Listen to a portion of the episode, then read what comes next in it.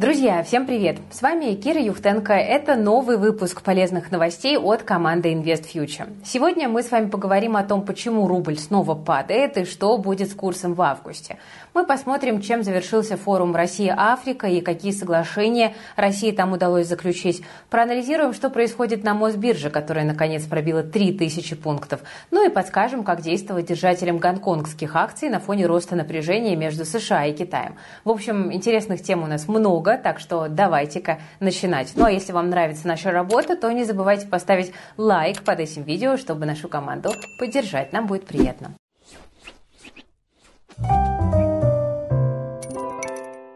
Итак, друзья, начнем с новости, которая порадует тех, кто вкладывается в акции нефтяников. Российская Юралс впервые за полгода вплотную подобралась к отметке в 70 долларов за баррель.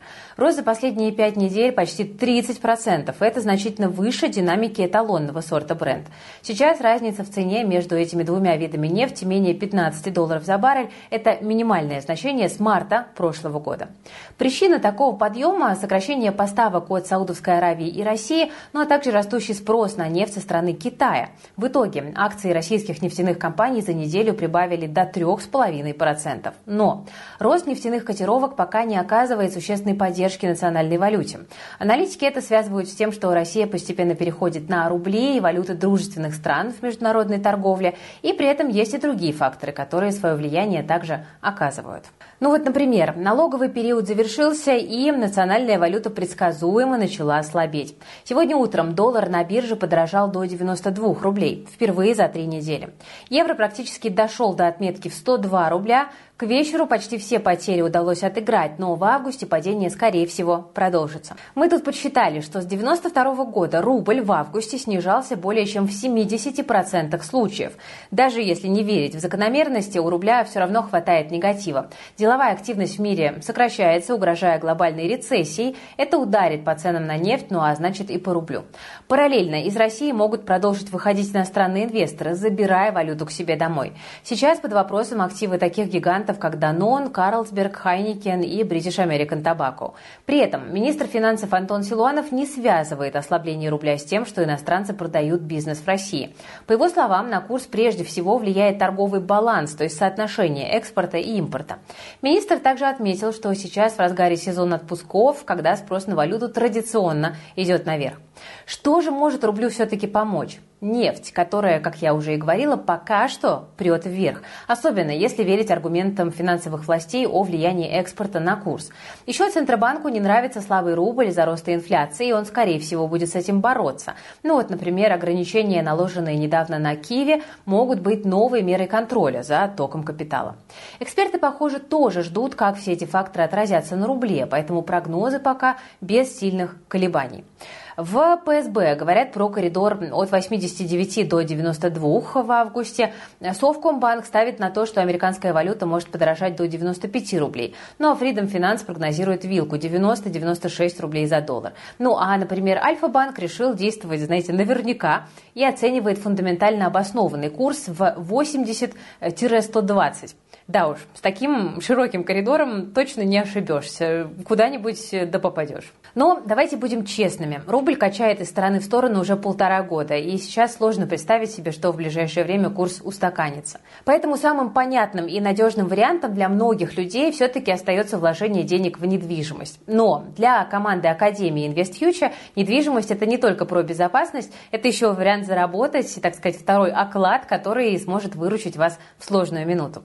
Студенты нашей Академии, которые окончили курс по инвестициям в недвижимость, хорошо понимают, как действовать здесь и сейчас, потому что они знают, какие инструменты помогут им выгодно купить и сдать квартиру и когда лучше всего такие сделки совершать. Сам курс можно пройти за месяц, ну а доступ к материалам и прямым эфирам останется с вами на целый год. Просто мы знаем, что вопросы с недвижимостью не решаются моментально, поэтому в любой момент вы можете зайти в чат курса и попросить совет у одного из пяти наших экспертов. Ну а еще есть есть возможность воспользоваться юридической поддержкой по оформлению необходимых документов. Это точно сэкономит вам время, ну а самое главное, конечно же, нервы. А это, наверное, самое ценное в наши непростые времена. Курс можно купить в рассрочку до 10 месяцев, при этом ваш платеж за самый дорогой тариф «Все и сразу» составит всего лишь 1600 рублей в месяц. Ссылочку я, как всегда, оставлю в описании, так что переходите, бронируйте для себя место, успевайте, ну и инвестируйте в недвижимость, пожалуйста, с умом. Но совсем не обязательно вкладывать все свои деньги в квадратные метры и только в нашей стране. Возможно, стоит присмотреться к недвижимости и другим активам за рубежом, например, в Африке. В ближайшие годы партнерство Москвы и стран континента будет только укрепляться, так что у инвесторов и бизнесменов может появиться шанс на этом заработать. Ну, во всяком случае, такой вывод можно сделать по итогам форума «Россия-Африка», который накануне прошел в городе Санкт-Петербурге и устроил там настоящий транспортный коллапс. Ну, например, африканские страны проявляют интерес к российским плавучим АЭС, и Росатом готов им помочь. Об этом на форуме заявил глава госкорпорации Алексей Лихачев. Первый вариант непосредственно строительства подобных объектов, ну а второй – отправка российского атомного энергофлота к берегам континента. Так Африка сможет получать необходимую ей электроэнергию и при этом сэкономит на создании инфраструктуры. На полях саммита в Петербурге госкорпорация подписала два соглашения по развитию мирного атома с Бурунди и с Зимбабве. Кроме того, единственный производитель первичного алюминия в России – это компания «Русал», прекрасно известная инвесторам, собирается возобновить работу своего завода в Нигерии. Производство приостановили 10 лет назад, тогда оно приносило компании значительные убытки, ну а власти Нигерии считают, что перезапуск предприятия поможет стране создать новые рабочие места и заключить дополнительные торговые контракты. Это, в свою очередь, должно снизить миграцию населения в Европу. При этом эксперты считают, что этот шаг вряд ли принесет «Русалу» какую-то большую экономическую выгоду. Это скорее политическое решение, которое связано с разворотом России на рынке дружественных стран, в том числе, конечно же, и в сторону Африки. Хотя в целом я бы советовала присмотреться к бумагам компаний, которые занимаются добычей полезных ископаемых на континенте. Вот по данным правительства, до 70% всех российских инвестиций в Африке идут как раз-таки в эту самую сферу. Еще одно перспективное направление в отношениях России и Африки – это туризм. Представители отрасли прогнозируют рост турпотока на континент после форума в Питере. Сейчас Москва планирует запустить авиасообщение с максимальным числом африканских стран. Об этом рассказал зам главы Министерства иностранных дел Михаил Богданов. По его словам, Россия возвращается в Африку, ну а для этого нужно, соответственно, больше транспорта, чтобы вернуться. Кроме того, можно заработать и на поставках э, необходимых товаров в Африку. Россия поставляет на континент продовольствие, удобрения, медь, древесину, оборудование и многое другое. Сейчас товарооборот с африканскими странами 18 миллиардов долларов, но уже к 2030 году он может вырасти вдвое. По крайней мере, такие оценки дают в Минэкономразвитии. Ну, в общем, известная строчка из стихотворения Корнея Чуковского «Не ходите, дети, в Африку гулять» для российских предпринимателей и, возможно, инвесторов сейчас точно не актуальна. Еще как ходите, берите с собой капиталы, чтобы не упустить шанса сделать выгодное вложение. Но вот только тут такой момент, будьте осторожны, потому что свой бармалей может найтись и на вас. А вот своего айболита под рукой может и не оказаться. Если африканские страны планируют развивать отношения с Россией, то Европа, наоборот, все больше от нас отдаляется. Например, Брюссель все-таки планирует конфисковать замороженные активы российского Центробанка, а это просто сумасшедшие деньги, более 200 миллиардов евро или 20 триллионов рублей. Правовая основа для этого может быть прописана в 12-м пакете санкций против Москвы, который сейчас на стадии подготовки, и об этом рассказал депутат Европарламента от ФРГ Гуннар Бек. Он посоветовал российскому правительству уже сейчас начать готовить судебный иск против такого шага. Также евродепутат утверждает, что новые европейские ограничения коснутся банковского сектора России и компании «Росатом», которую мы с вами сегодня уже упоминали, но начинали мы в позитивном ключе. Вообще, западные активы ЦБ заморожены уже полтора года как, и многие эксперты уже не берут эти деньги в расчет. Но конфискация авуаров регулятора, скорее всего, приведет к ответным действиям со стороны Москвы. Ну вот, например, в июне в России заблокировали активы европейских депозитариев Евроклир И Клирстрим на сумму почти 230 миллиардов рублей.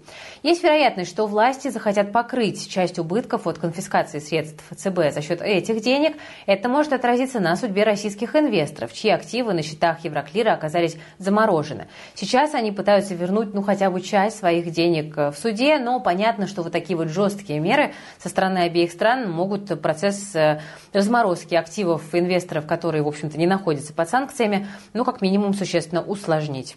Заморозка российских активов – это один из таких ключевых элементов санкционной политики западных стран. Еще один ее компонент – это сворачивание зарубежного бизнеса в России. Хотя у этого явления есть и свои бенефициары. Среди них отечественные компании, которые занимаются кибербезопасностью. Уже через 4 года этот рынок в России э, должен достичь 560 миллиардов рублей. Такой прогноз сделали аналитики Центра стратегических разработок. Они считают, что средний рост составит 24% в год.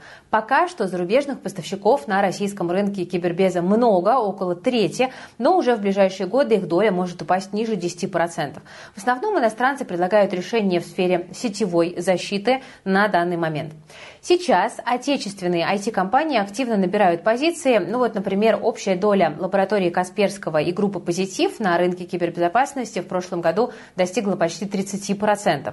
Вероятно, в ближайшие годы этот показатель будет только расти, судя по рыночным тенденциям и по всем прогнозам. Кстати, о Positive Technologies. Недавно компания представила весьма достойные результаты за первую половину этого года. Отгрузки, то есть, по сути, выручка во втором квартале выросли на 70 с лишним процентов но оваловая маржинальность при этом составила почти 100%.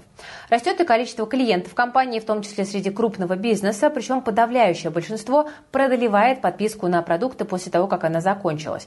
Это неудивительно, потому что почти треть расходов Positive Technologies уходит на исследование и разработку новых продуктов. То есть компания старается постоянно развиваться и делать свои продукты лучше, ну и по всей видимости у нее это получается. Это создает хорошую репутацию на рынке и позитивно сказывается на финансовом положении компании. С момента IPO в декабре 2021 акции Positive Technologies уже прибавили более 200%. Ну и судя по прогнозам по поводу отечественного рынка кибербезопасности, этот рост продолжится и дальше. Ну ладно, растет в России не только рынок IT-решений, но и рынок акций, причем даже без особых значимых корпоративных новостей. В конце прошлой недели индекс Мосбиржи пробил отметку в 3000 пунктов, ну а сегодня прибавил еще 60. При этом последовательный рост сохраняется уже практически целый год. Главным фактором уверенного движения вверх является отсутствие серьезного негатива. Новых геополитических шоков пока не наблюдается. На товарных рынках тоже все относительно спокойно и даже позитивно. Ну и еще один немаловажный фактор – позитивные прогнозы в отношении банковского сектора. Ну вот, например, Сбер сегодня вырос более чем на 6%. Последний раз его акции столько стоили в феврале прошлого года. Аналитики ожидают хороших результатов от банка с учетом недавно раскрытых показателей за 5 месяцев этого года. Плюс сейчас активно ведутся переговоры между странами в отношении урегулирования конфликта на территории Украины. Есть надежда, что к концу года мировое сообщество все-таки сможет найти какой-то выход из сложившейся ситуации. Э, намеки делаются уже такие достаточно э, активные, и это также может позитивно сказаться на российском фондовом рынке, да и вообще-то было бы позитивным моментом. В целом, прогнозы экспертов разнятся. Одни предсказывают скорое падение, другие, наоборот, заявляют о росте индекса до уровня в 3300 пунктов. Кстати, вот сегодня Мосбиржа окончательно перешла на режим торгов Т плюс 1, не забудьте. Это означает, что расчеты по заключенным сделкам а, будут осуществляться уже на следующий день. Раньше было два дня. Это важно помнить, к примеру, если вы покупаете акции перед закрытием реестра на дивиденды. У вас немножко больше времени. Теперь, друзья, о Мосбирже поговорили. Давайте поговорим о зарубежных рынках, ну а конкретно о гонконгской бирже, акции которой в последнее время активно скупают российские инвесторы. Сейчас многих из них интересует вопрос, нападет ли Китай на Тайвань, потому что если это произойдет, то индекс гонконгской биржи может резко пойти вниз. Как понять, что Пекин готовится к активным боевым действиям? Тут нужно смотреть на экономику. По мнению экспертов, внезапные крупные покупки энергоресурсов, продуктов, промышленного сырья могут намекать на то, что КНР запасается перед боем. Но Пока что ситуация выглядит спокойно. Ну вот, например, нефти Китаю хватит на 3 месяца, а пшеницы на 18. Этого вряд ли достаточно для целой войны и для дальнейшей борьбы с западными санкциями, которые обязательно последуют в таком случае. Но, тем не менее, США недавно выделили Тайваню оказанию военной помощи на 780 миллионов долларов, Белый дом рассчитывает, что Китай не захочет нападать на укрепленный и вооруженный по последнему слову техники остров. При этом Пекин ничего не смущает, и Си Цзиньпинь недавно поручил службе безопасности готовиться к худшему сценарию, что бы это ни значило. В то же время некоторые эксперты вообще считают, что проблему решат мирно. Это произойдет, если на выборах в Тайване победят прокитайские чиновники. Тем более война невыгодна всем. США и Китай сильно зависят друг от друга, ну а вся мировая экономика зависит, собственно говоря, от них. Поэтому хотелось бы, чтобы там все-таки все было мирно. Но раз уж российские инвесторы вкладываются в Китай, значит нужно понимать риски. И мы продолжим следить за развитием событий в этой части света. Ну и, конечно, будем с вами делиться последними новостями. Кстати, друзья, на днях мы вот как раз выпустили отдельное видео по вашим многочисленным просьбам про инвестиции в азиатский рынок. Мы разобрали риски владения гонконгскими бумагами через российскую инфраструктуру и узнали, что кроется за гонконгскими ETF.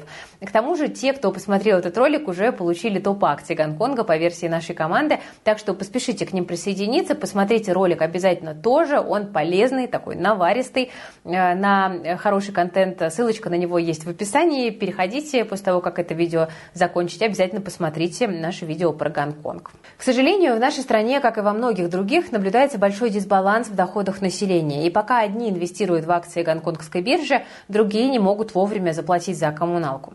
900 миллиардов рублей. Столько россияне должны за оплату ЖКУ. Это данные Росстатом. Только за этот год задолженность выросла на 72 миллиарда. Часто так бывает, что забыл заплатить за квартиру один раз, потом еще раз, ну и так далее. А потом накапливается огромный долг, и единовременно его закрыть уже проблематично. По мнению экспертов, эта ситуация связана со снижением доходов населения и параллельным ростом тарифов э, по жилищно-коммунальным услугам. Тут есть, кстати, еще одна деталь. Жильцы отправляют деньги на счета управляющих компаний эти средства становятся собственностью УК. Идут ли они дальше именно ресурсоснабжающим компаниям, это на самом деле далеко не факт, потому что жильцы не могут контролировать вот этот денежный поток э, никаким образом. Все строится на доверии. Минстрой для решения этой проблемы разрабатывает систему специальных счетов для сбора денег на оплату коммунальных услуг. Это сделает оплату ЖКУ более прозрачной, ну, во всяком случае, будем надеяться. А то долг почти на триллион, это уже как-то ни в какие ворота. Кстати, друзья, пишите в комментариях, сколько вы платите за квартиру в месяц и как управляющая компания ваши деньги тратит. Мы все прочитаем и потом расскажем, как свои расходы сократить, потому что тут на эту тему тоже есть несколько интересных лайфхаков. Ну, вообще, чтобы было меньше долгов, нужно что делать? Больше зарабатывать. В общем-то, вроде бы логично, но пока далеко не у всех в России получается это сделать. Треть жителей страны стесняются говорить о своей зарплате с друзьями. Их смущает большая разница в доходах, причем 6% 10% испытывают подобное стеснение постоянно. Это данные свежего опроса финансового маркетплейса «Сравни». Что там еще интересного? Свой заработок с друзьями обсуждает подавляющее большинство россиян, при этом финансовый статус друзей почти никого не волнует. Но четверть участников опроса заявили, что товарищи мотивируют их больше зарабатывать и помогают финансовыми советами. Еще 8% вдохновляются шутками друзей о своей зарплате.